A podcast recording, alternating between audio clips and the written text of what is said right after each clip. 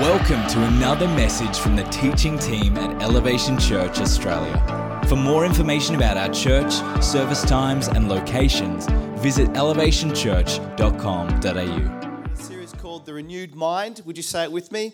The Renewed Mind.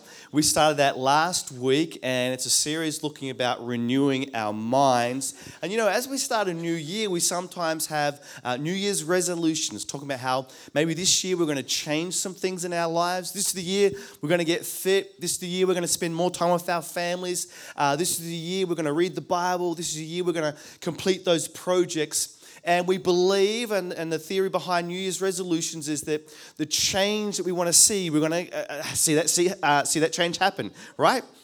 Well, New Year's resolutions are good, but I want to encourage as church, if we want to see great change in our lives, the greatest way to do that is to encounter God and allow the Holy Spirit to renew our minds. See, there is something greater than external change. There is what happens internally, the internal change in our hearts and our minds as God renews the mind that we have.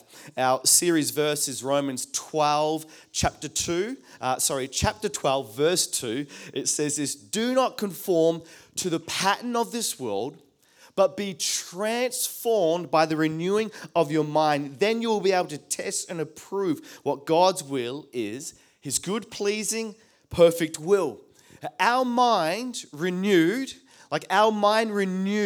to the things of God will have the biggest impact in our lives. And last week we spoke about that, and I gave a few points. I said we need to get a mentor, check your motives, and build momentum.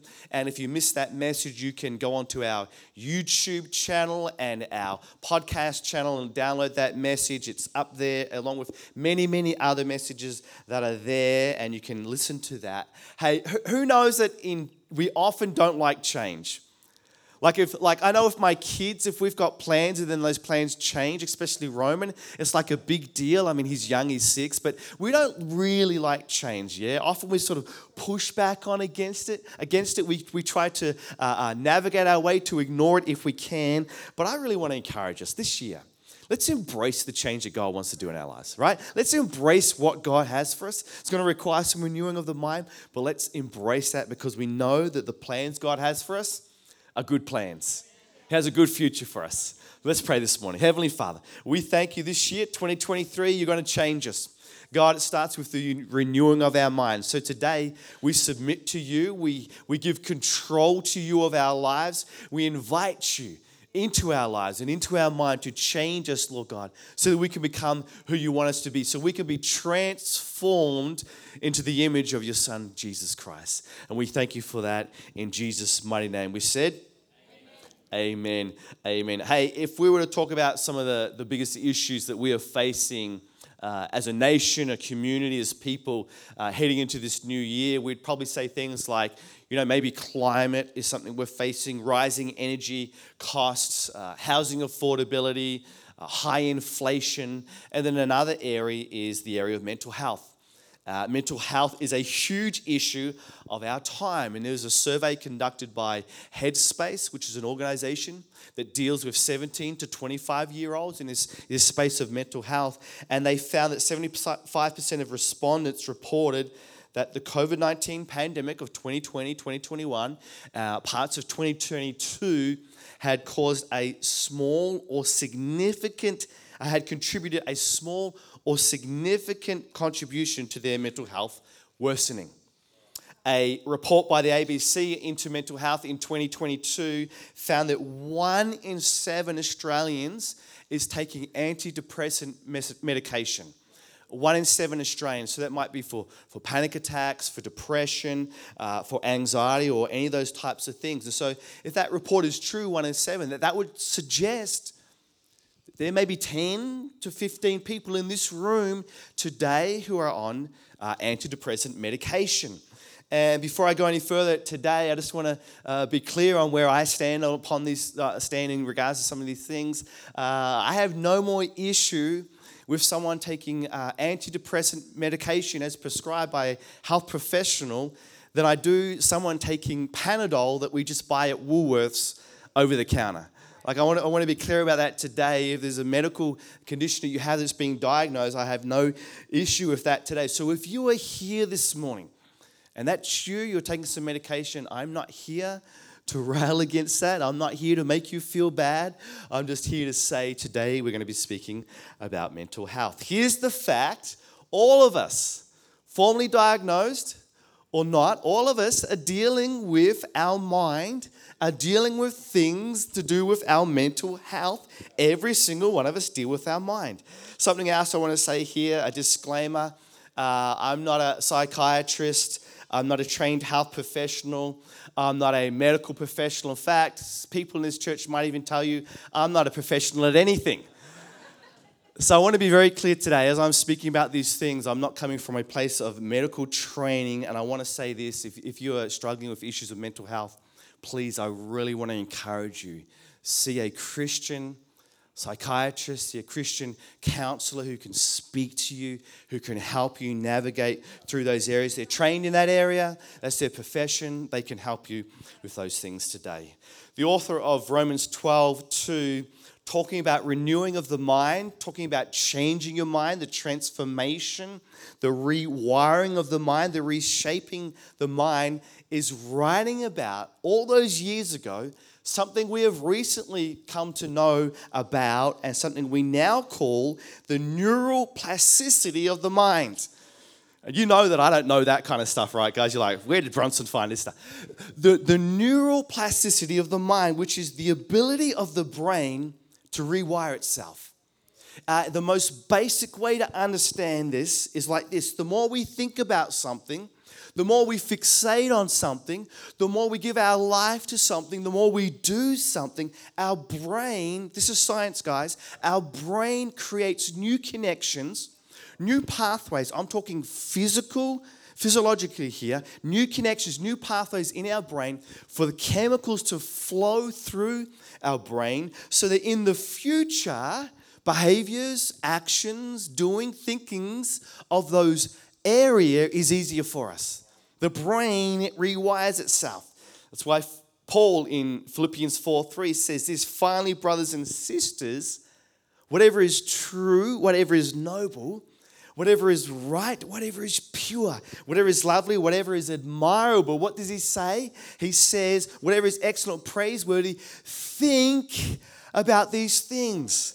2,000 years ago, Paul is saying that the neuroplasticity of your brain, as you think on these things, guess what's going to happen?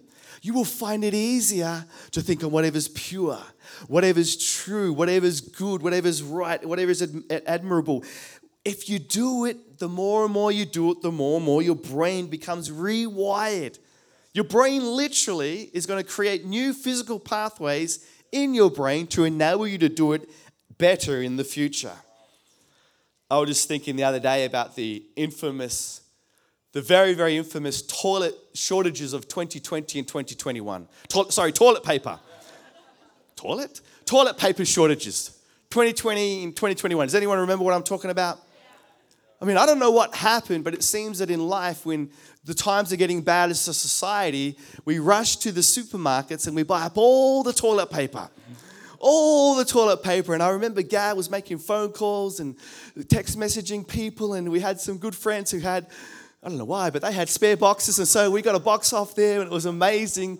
It was so great, you know. It was a terrifying time to live, afraid we're going to run out of toilet paper. Anyone know what I'm talking about? Terrifying. Well, it's a funny story, but have a listen to this. It's a funny story, right? But listen to this. In our house now, we keep spare toilet paper. We keep at least 24 rolls to 36 rolls of toilet paper. We're a high usage toilet paper family. 24 rolls to 36 rolls of toilet papers. And so we have our regular toilet paper, and then we have our spare reserve 24 to 36 rolls of toilet paper. Okay, and so we have those things in there. If we don't have, I'm not being serious here, semi-joking, but if we don't have that reserve toilet paper, I'm a little bit like, ooh, I'm a little bit on edge. I'm like, oh, Gab, we've got to sort this out. Why is this? Why is this? Because my brain has been rewired through that period of time where we couldn't get it easily enough. And now, don't get me wrong, I'm not sitting up at night counting the toilet paper rolls, counting the sheets. Please, it's not got to that stage yet, and it's not going to, but I tell you that story to give you an example of something small like that can so easily, have rewired parts of my mind to think. Imagine how bigger things that we think about, bigger things that we give control of our lives, bigger things that we allow to be in our mind. Imagine how much those bigger things can control our mind, would rewire our mind in a certain way. How many people here love the Bible?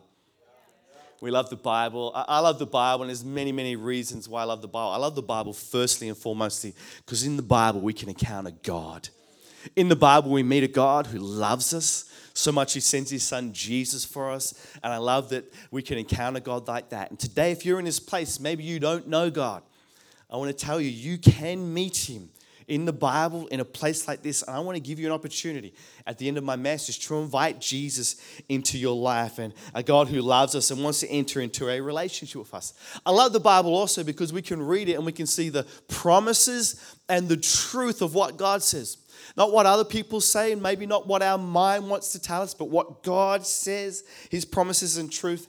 And I also love the scriptures because in the Bible there are stories of men and women who were just like us, are going through the same things that we are going through, have experienced things that we have experienced, and it's so encouraging to see them go through it. God be with them and a God to take them through it. One character in the Bible today that we're going to look at is the prophet Elijah. He was a prophet that God used to speak to, and he would then bring messages to the children of Israel. And there's a story, which we're not going to look in that story, but there's a story of one of his most triumphant moments, which is where he goes on to the Mount Carmel, I think it is, and he has a moment where he challenges the prophets of Baal to a showdown, to a challenge, and they have this challenge, and I'm not going to go into it. You can look at it. It's in 1 Kings. Anyway, he wins the challenge. It's a miraculous miracle. Like, it's crazy. Fire out of heaven burns things up. It's amazing. He has that miracle, and then immediately after that, there's been drought for 3.5 years. Immediately after having that victory, he then prays for rain to come. There's been no rain for 3.5 years. Within moments of him praying, it starts to rain. It's incredible. He prays this prayer and it starts to rain. And so he has this moment, these defining moments in his ministry, and it's an amazing moment. And then after that, the corrupt king and queen, evil people that do not love God and have no love for Elijah, say to him, listen, the next time we see you, or if, these prophets of Baal that you killed, you're going to be like them. You yourself are a dead man as well. And so he has this high of highs, and then he goes through this moment where his life is threatened, and the scriptures show that he enters into this period of what might be called depression, this experience. And we're going to pick up the story today in 1 Kings 19. Verse 4, turn to the scriptures if you have your Bible with me. 1 Kings 19, verse 4. But he himself, this is Elijah, went a day's journey into the wilderness and came and sat down underneath a broom tree. And he asked that he might die, saying, it is enough now, O Lord, take away my life, for I am no better than my father's. And he lay down and slept under the broom tree. Elijah's in a bad way. He's in a state where he's been traumatized. He's had these words said about him. He's lost the spark of his life. He's in a spot where he feels lifeless, where he feels mentally unhealthy. And the type of words that he uses, that he says here, sound like what might be diagnosed as depression. But I'm obviously not a medical professional, but it might be diagnosed as something called depression. And you look at that, and today we may not have said those words ourselves that he says there, but maybe in our lives there have been times of lethargy. Maybe in our lives there have been times where we've felt blue. Maybe there's been times in our life where we have felt flat, where we just felt, lifelessness, where there's been a flatness in our life. Does anyone know what I'm talking about? Come on, I think we probably know what that means, what that's like, and so there's this thing that he's going through, and so I want to take depression and leave that over here today and leave that to maybe that we need some medication to help us with that.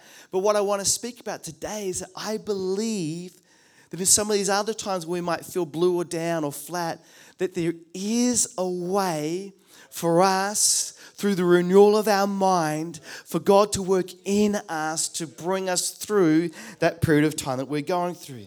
That's what Romans 12 says, that by the renewing of your mind, the transformation, we can take control of our mind to help us through. And so today I want to share just a small, short checklist of things, of questions we can ask ourselves when maybe we're going through a moment where we're feeling a bit flatter than we usually are.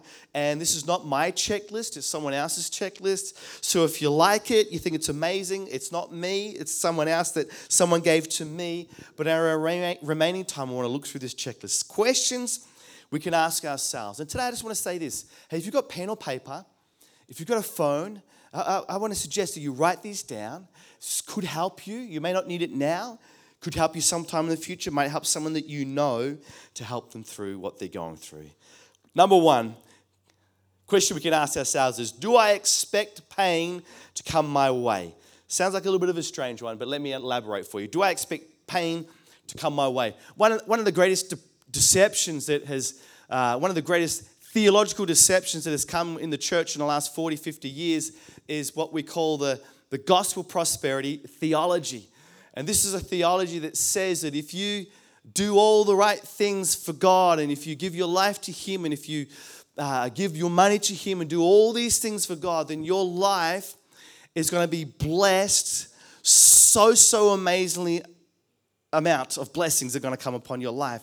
And it says things like, you're going to have more money than you know what to do with. And it says things like, you're going to have the best car and have the best wife. Well, I do have the best wife, but you know, it says all these types of things. The prosperity gospel says that God is going to make your life amazing. You will never experience pain or suffering because God is a God who wants to bless you, make your life better.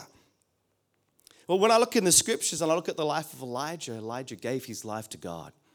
Elijah gave his life to serving God, and he's gone and he's done works in God's name, and he's given prophecies in the name of God, and he's done those things, and he was at Mount Carmel to feed the prophets, and he's prayed for rain, and it's come, and yet here we find Elijah in a place where he's not in a good state. What about other people in the Christian faith? We'll look over the centuries and the millennia, people who have died for the name of Jesus Christ. I don't think their life got a whole lot better. They died for Jesus. What about people today that do not live in a blessed nation like we live in Australia, that live in poverty-stricken nations? Where is their prosperity gospel? See, contrary to the gospel of prosperity, in Life Church, pain is going to come our way. Now, if you don't believe me, maybe you'll believe a man. His name is called Jesus. He says this in John 16:33. In the world, you will have tribulation. I mean, that's an even stronger word than the word pain. Tribulation. That talks about extreme suffering. That talks about extreme oppression. Jesus says you're going to face tribulation. You're going to have pain. And so what I want to say today is, as believers in Christ, we should expect some pain's going to come our way. Now, I'm not saying we go all the way into pain. I'm not saying that everything is bad and life is going to be terrible and like everything is down. No. But what I am saying is, hey, Jesus said there's going to be some pain coming. And guess what? If your brain understands that, when the pain comes, you are more ready for it. If you live your life thinking there's never going to be anything bad that's going to happen to me, when pain comes, it's going to throw you for a loop. But if you've rewired your mind to say, hey, Jesus said tribulation is going to come, but he also said, take heart, I've overcome the world. Take heart, the pain will come, but take heart. Jesus is with me. We can face the pain that we might face. That's number one. Second question we can ask, are the right messages getting into my mind? Are the right messages getting into my mind? See, there's all types of messages that are trying to get into our mind. All types of messages. Every day, everywhere we go, there's messages that are coming into our mind. See, there's messages like this. If you don't own this and that, you're not as good as someone who does. Be afraid of that person because that person looks different than you. So you should be very afraid of that person. Says things like this: you're not as important as them because you haven't achieved X, Y, and Z.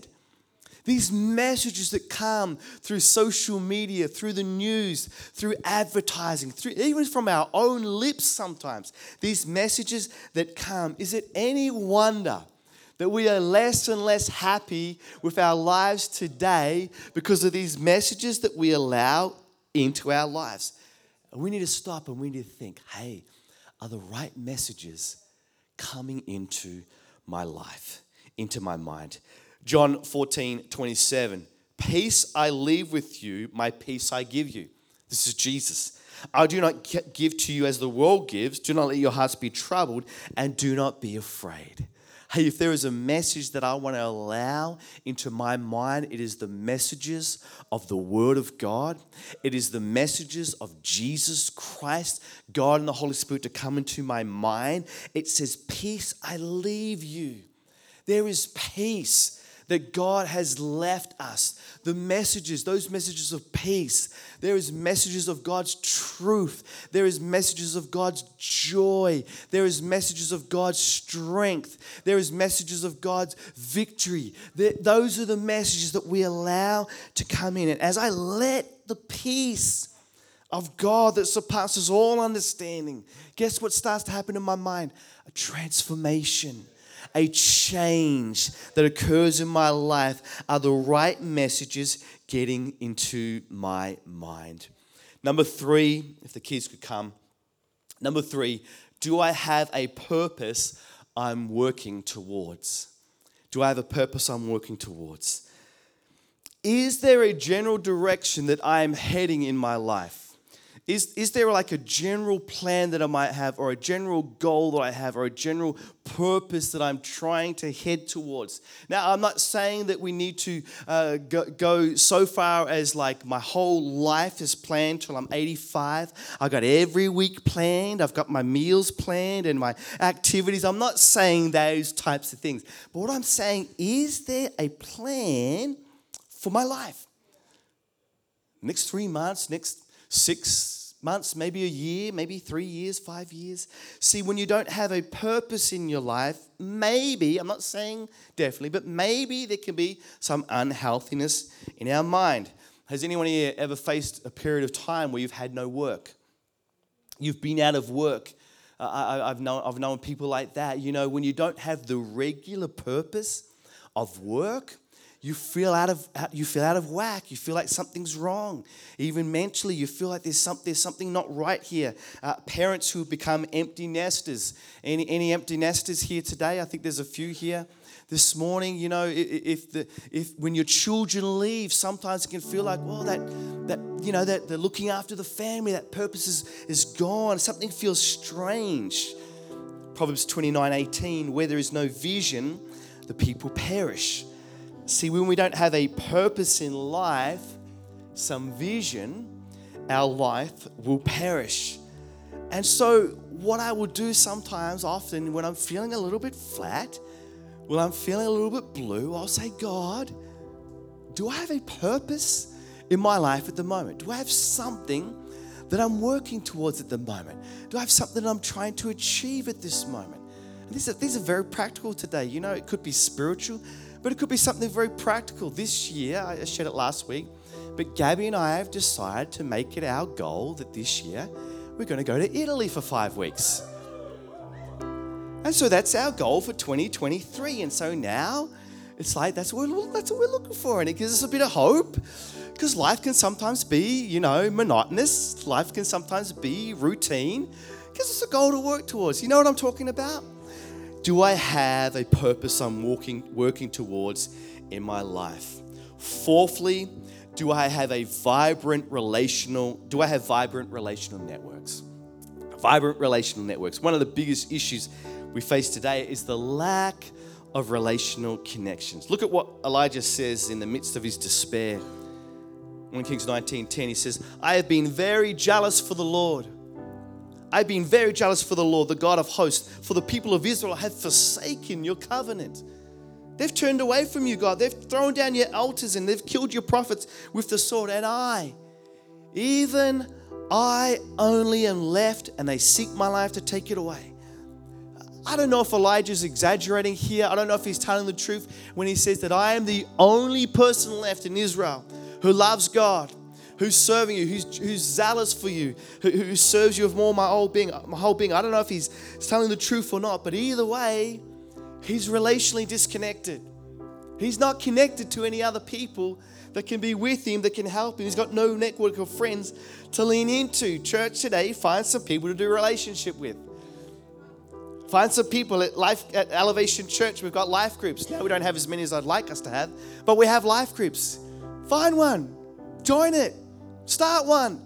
Get connected. You don't know who you might meet there. Maybe you'll do life with someone. We can serve here at Elevation. As you serve, you don't know.